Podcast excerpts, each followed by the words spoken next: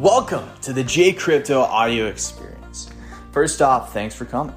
Second off, I want to congratulate you for investing in the education of blockchain, cryptocurrency, NFTs, decentralized finance, all those terms that when you first hear, you go, what the hell does that mean? Blockchain is a technology shift, guys. Once in a lifetime opportunity. This is Malibu beachfront property, $1,000 per the acre.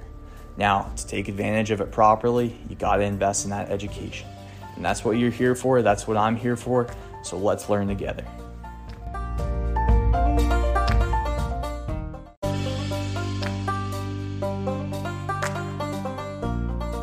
What is up, guys? Jay Crypto here once again. And I got a really cool clip today to show you of Michael Saylor, the Bitcoin King, the the prophet sent down from the crypto heavens to educate us and also just bring a very uh, dynamic point of view to both the masses and the institutions. Now, in this segment, it's it's uh, quite interesting. He does discuss his viewpoint not only on Bitcoin but also on crypto in general, meaning, you know, if Bitcoin's a layer one, then you got, you know, Ethereum being maybe a layer two, not just a place to store your money, but also a place to build applications. Um, and he describes it that way. I know that we're familiar with layer two, pointing to things like Polygon, but basically he's saying that the the first layer would be a place to store your money that's what a cryptocurrency is and then he discusses how ethereum could be you know to build applications on top of this technology that is blockchain. And then he goes into his point of view on defi and some other cool stuff that you just don't hear him talk about a lot. So let's get right into it. Just remember guys i am not a financial advisor. I just wanted to bring you this clip.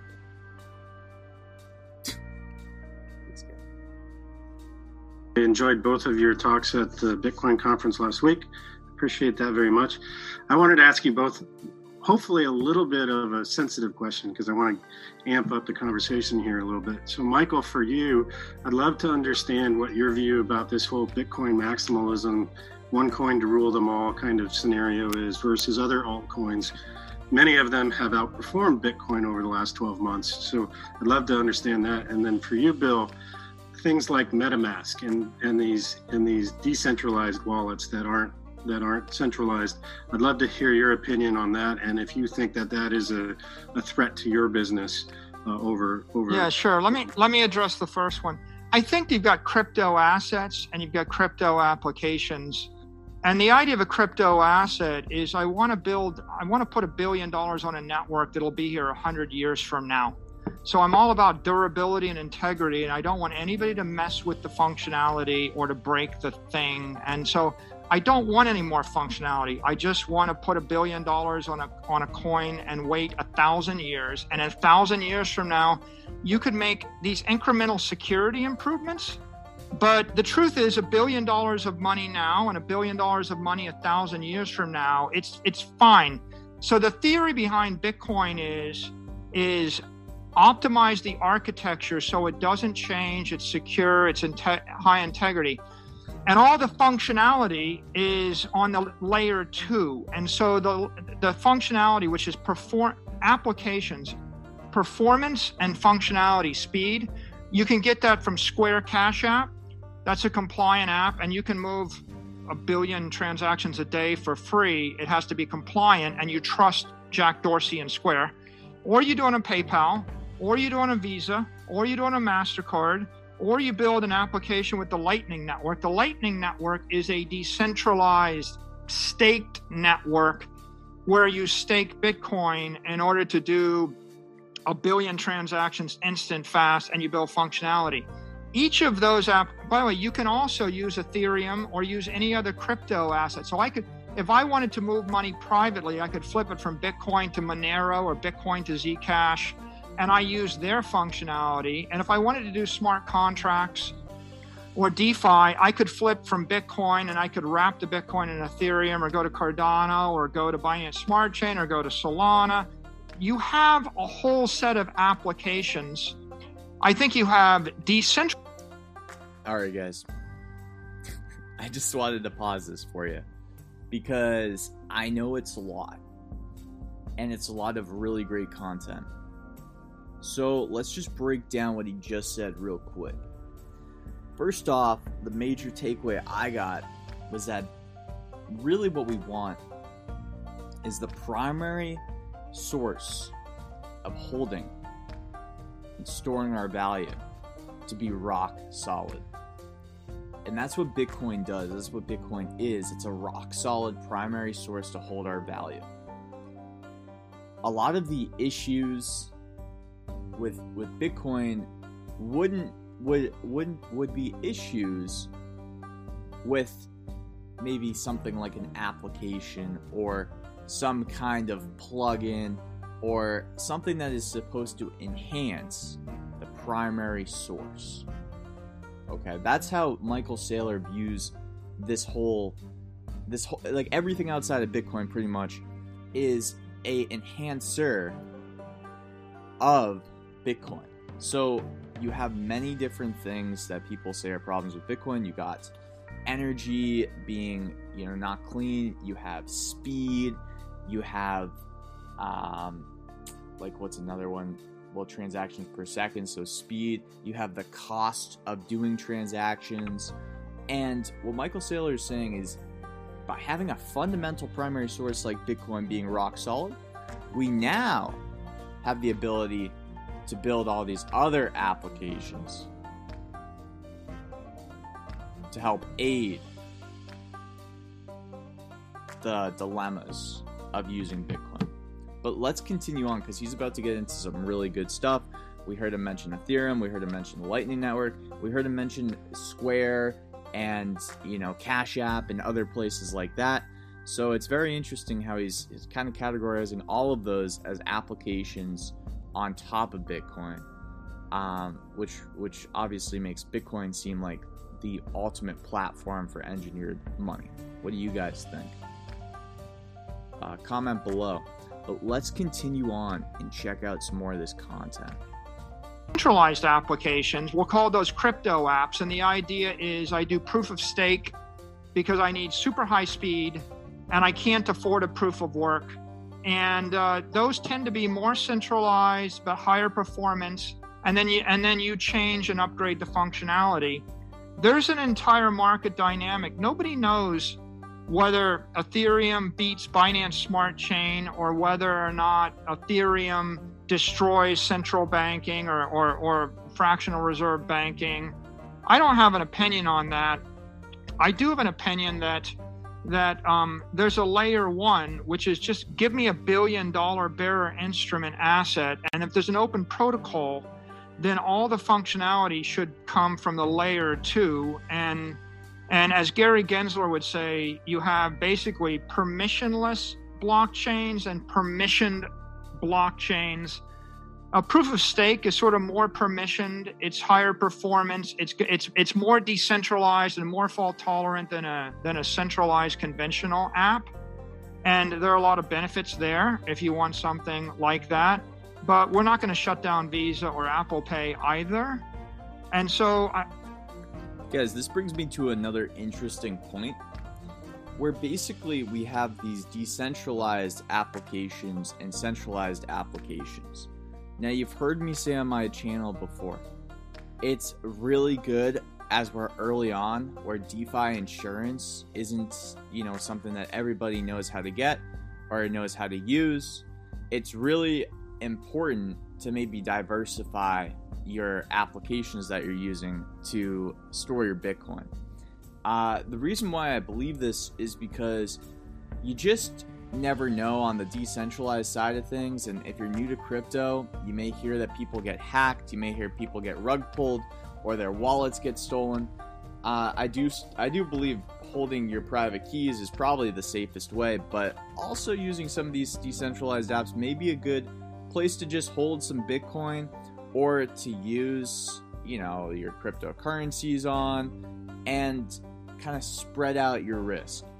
Um, as we get more safe and more secure, like a lot of these places are doing, I'm sure we will come to a place where we can trust these decentralized frameworks more and more.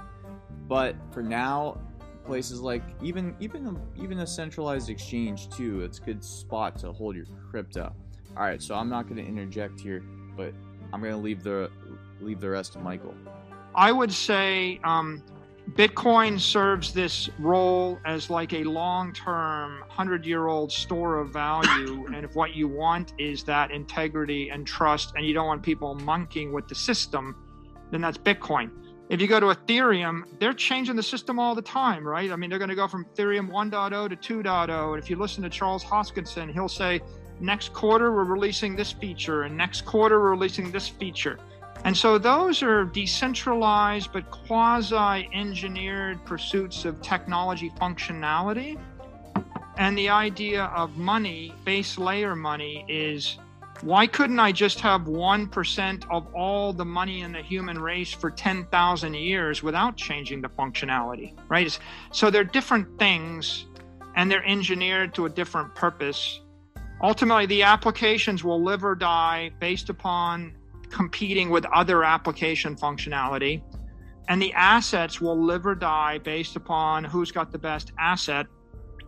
I don't think I would say it's impossible to have other assets. Like the Chinese could create a crypto asset that might that might sit out there, but you know, an asset that's deflationary looks on the surface better than one that's inflationary.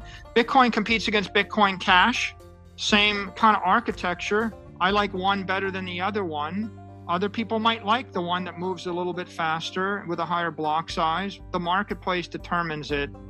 And uh, and in terms of uh, overall architectures, look, there's a, and it, if I create a virtual currency in a virtual world and I create a virtual network and give it to my virtual friends, and if they stake that virtual currency to create virtual security so I can trade virtual products, I'll be virtually successful until one of my virtual friends copies my virtual idea, which is virtually certain. Okay. And so that's that's like Farmville or Second Life or Fortnite. Uh, but you can't say they're not successful. Fortnite is successful. It's a game. You can't say, you know, casinos have casino chips. They're successful. You can have a DeFi. Michael, I want to get through the other questions, so I'm gonna, I, uh, dude. I yeah, can, so I, All right, guys. So, Michael Saylor simply is built different. And he has such a great way of explaining some of these things. I always like to go back to his videos and check what he says out, especially when it pertains to Bitcoin. This was a great interview, though. I think I will be covering bits and pieces of this, and I wanted to bring it to my audience. But um, you can also check out the main video if you don't want to hear, you know, me talk and stop and start. Because ultimately guys the main point of this channel is just to expose you to a variety of different stuff. I got a cool i got i got so much cool stuff to show you on you know some other on the application side of stuff where we're gonna go deep into nft use cases that you probably haven't even like known were possible in terms of res in terms of like you know uh, celebrity type of like NFTs that give you 30 minutes with a celebrity, right? Or NFTs that give you an entire company's uh, ecosystem profits. So, af- like after revenue profit, um, you're going to get a percentage of an entire company's revenue. NFTs that give you a fractional piece of real estate where every time that it gets rent, the management company will send you virtual USDC in your portfolio or your you know your metamask or whatever kind of wallet you have. And there's a lot of games out there that i want to show you guys because the games what they do is funny enough they show you what's possible. I mean the first games on the iphone were the first applications we saw after we saw those games after we saw those applications that's when we started to see some real uh, life-changing stuff now pretty much every company has an application. You can order a Starbucks on your on your iPhone, you can order a taxi on your iPhone. You can book a hotel on your iPhone. So blockchain is about to do the same thing except adding a whole new layer of trust with monetary value and trust with uh, verification, which is something a lot of blockchains are working on, and trust with governance So it's going to be very interesting how this next couple years play out. But that's J Crypto, guys. Please like the video if you liked it and subscribe to the channel because my goal is to get to a thousand subscribers today. Okay, that's the goal. the real goal is to get to it by August, but if I can get to a thousand today, that's what keeps me up at night, guys. I want to get to a thousand subscribers of quality subscribers today. If you like this video, I'm gonna show you some really cool stuff in the future. And uh, yeah, that's J Crypto. I appreciate it. If you're on the podcast, thanks for tuning in to another episode of the J Crypto Crypto Fundamentals series. That's J Crypto. Hope you guys have an excellent weekend.